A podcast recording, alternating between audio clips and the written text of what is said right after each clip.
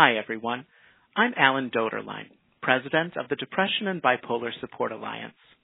Thank you for listening to DBSA's Target Zero to Thrive podcast, part of our month-long social media campaign challenging mental health care professionals, providers, researchers, and individuals living with mood disorders to raise treatment goals to zero symptoms. Because every person deserves the opportunity not just to survive, but to thrive. And to do that, we need to ensure true wellness is the end goal for mental health treatment.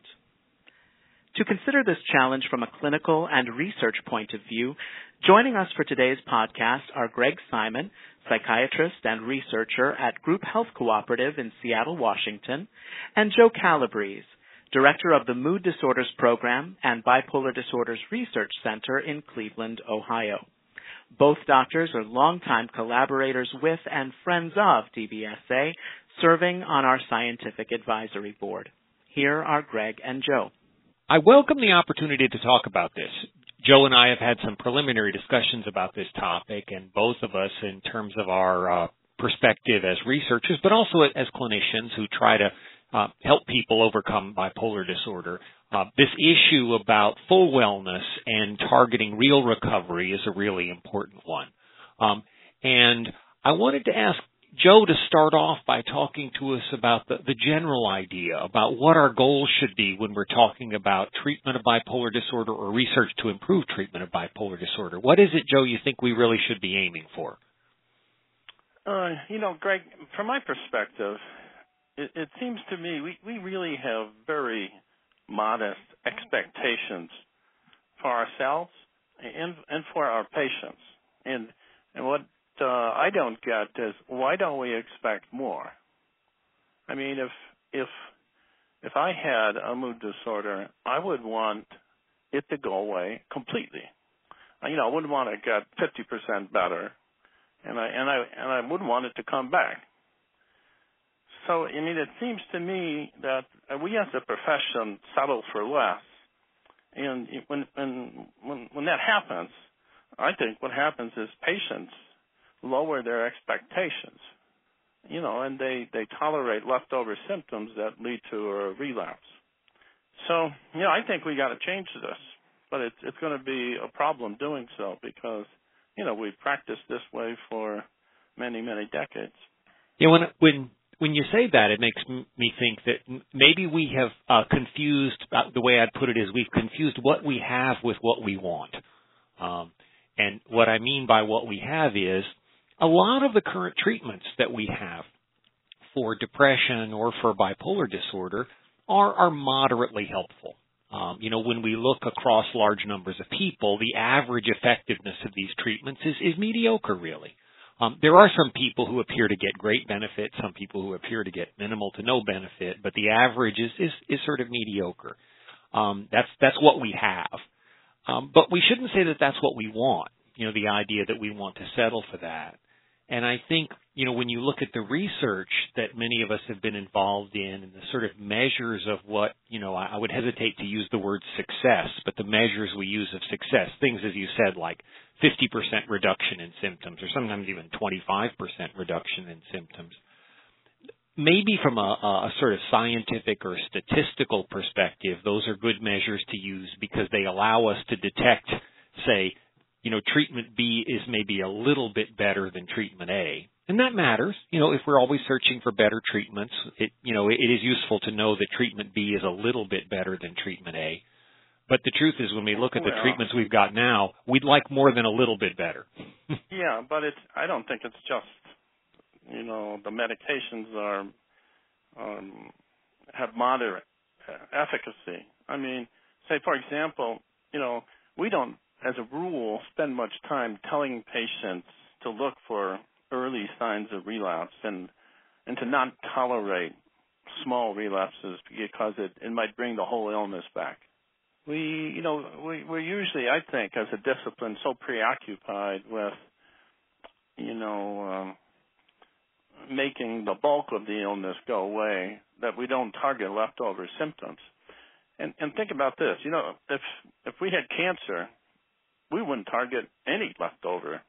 I mean, if you had a little bit of metastasis, you would never tolerate it. Yeah, and and so I think, I think you we know should do the same. Yeah, and and I think the the the cancer analogy it is reasonable because I think we know uh, we have we have good evidence that those what you call leftover symptoms or residual symptoms those are risk factors that pretty consistently the people who have you know significant symptoms left over after treatment for depression or bipolar disorder are the people who are at a higher risk for having more severe episodes later and and a, a poorer sort of long term outcome so um, the achieving, you know, whatever term you want to use, real remission, recovery, targeting zero symptoms, that we believe that really will make a difference in the long run. Mm-hmm. Um, well, here's the other thing that you know it's, it's worth discussing. We we almost never target positive symptoms of of recovery. You know, we don't we don't uh, ask patients about whether or not they're feeling calm or uh, rested or cheerful. We we usually focus our time on asking symptoms about the particular illness and whether or not they're syndromal or subsyndromal. But uh, you know, I was thinking about this the other day. You know, it's it's possible to feel to have well-being and still have symptoms of depression. You know, if somebody for example, is having trouble with sleep, they they still might have the experience of of well-being, wellness, and well-being.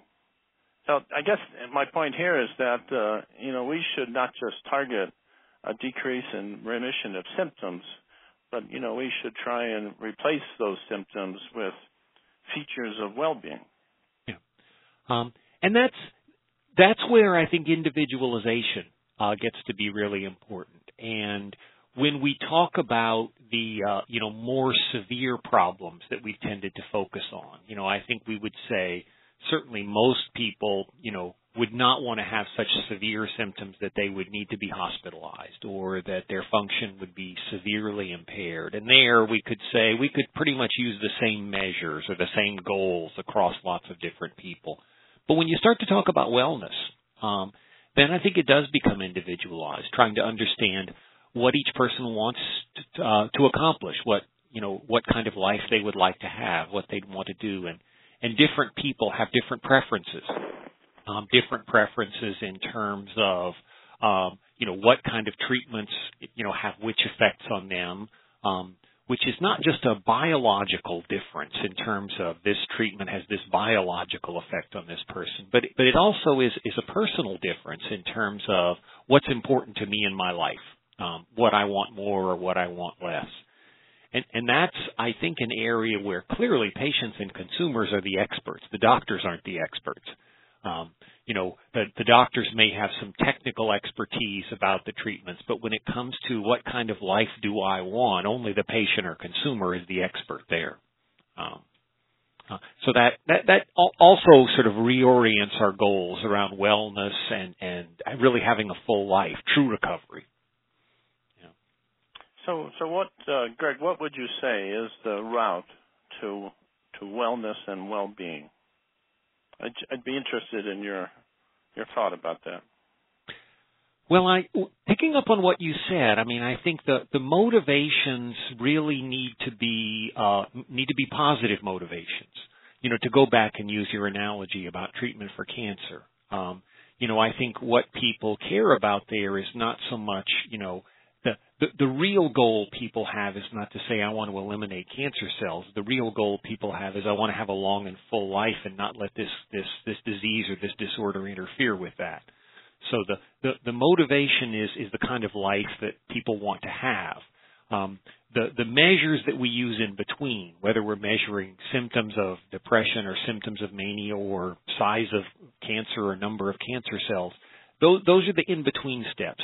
Those are the ends and not those sorry those are the means and not the end. The end is really having a full life.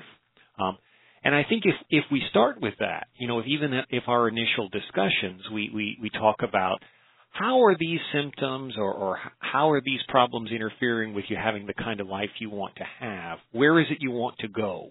Um, how would we know when we're getting closer to that than we are now?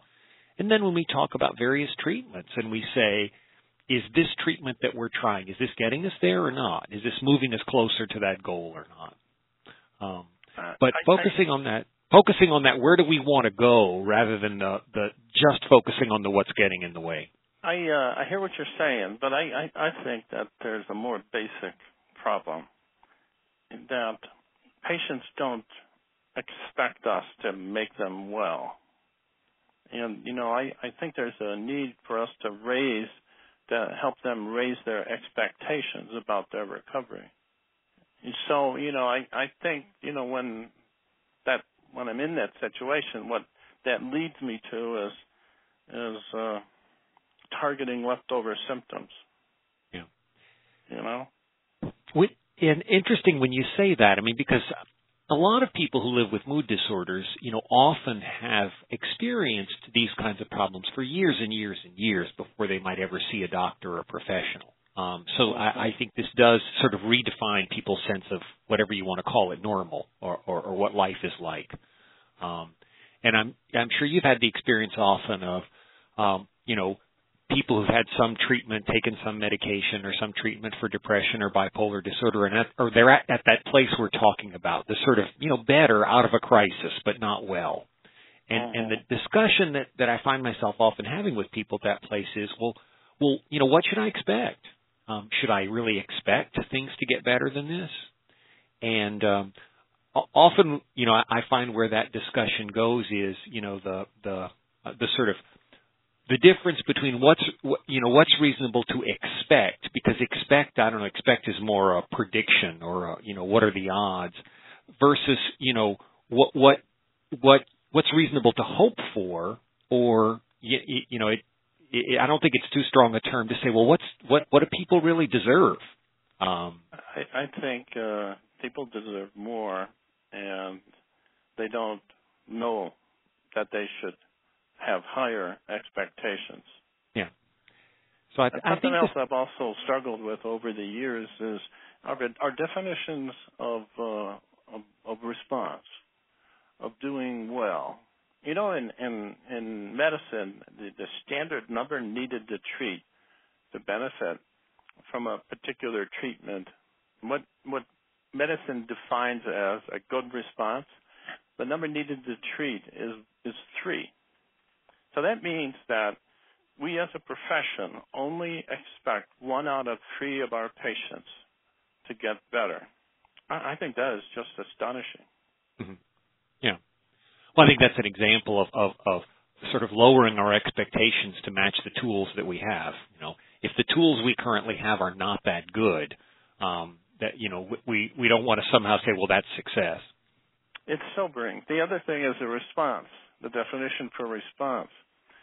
Most most patients wouldn't, you know, if they had a, a, a malignancy or any illness, they they wouldn't describe getting 50% better over eight weeks as being a marked response. I know I wouldn't. Yeah. So that um, we once did an analysis that looked at higher definitions of response. So instead of 50% decrease, I looked at 60, 70, 80, and 90% decreases.